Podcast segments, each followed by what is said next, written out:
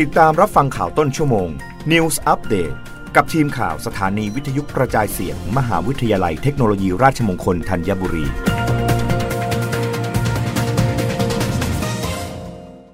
รับฟังข่าวต้นชั่วโมงโดยทีมข่าววิทยุราชมงคลธัญบุรีค่ะ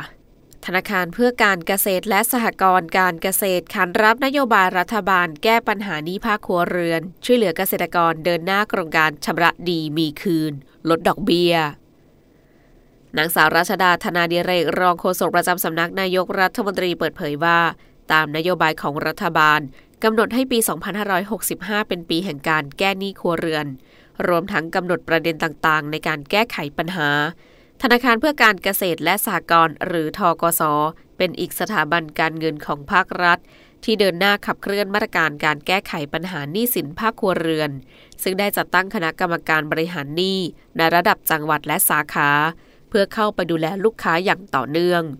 พร้อมจัดโครงการชำระดีมีคืน โดยคืนดอกเบี้ยร้อยละ 20 ของดอกเบี้ยที่ชำระจริง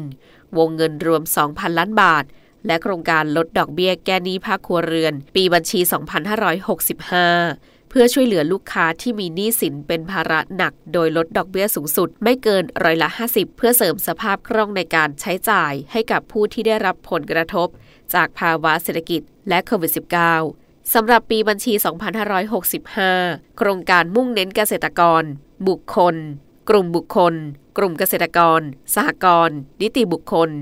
รวมถึงกองทุนหมู่บ้านและชุมชนเมือง ซึ่งเป็นลูกค้าที่สามารถชำระเงินต้นหรือดอกเบี้ยได้ตามปกติ หรือมีหนี้ค้างชำระไม่เกิน 3 เดือน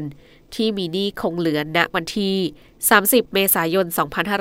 2565 ยกเว้นหนี้เงินกู้ โครงการที่ได้รับการชดเชยดอกเบี้ยตามนโยบายภาครัฐ ให้มีแรงจูงใจในการชำระหนี้ตามกำหนดเวลา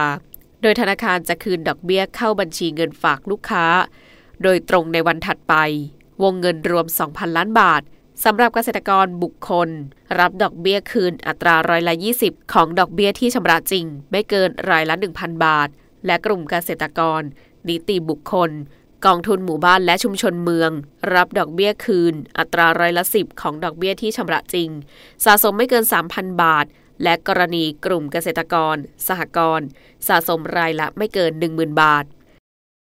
รับฟังข่าวครั้งต่อไปได้ในต้นชั่วโมงหน้ากับทีมข่าววิทยุราชมงคลธัญบุรีค่ะ รับฟังข่าวต้นชั่วโมง News อัปเดตครั้งต่อไป กับทีมข่าวสถานีวิทยุกระจายเสียง มหาวิทยาลัยเทคโนโลยีราชมงคลธัญบุรี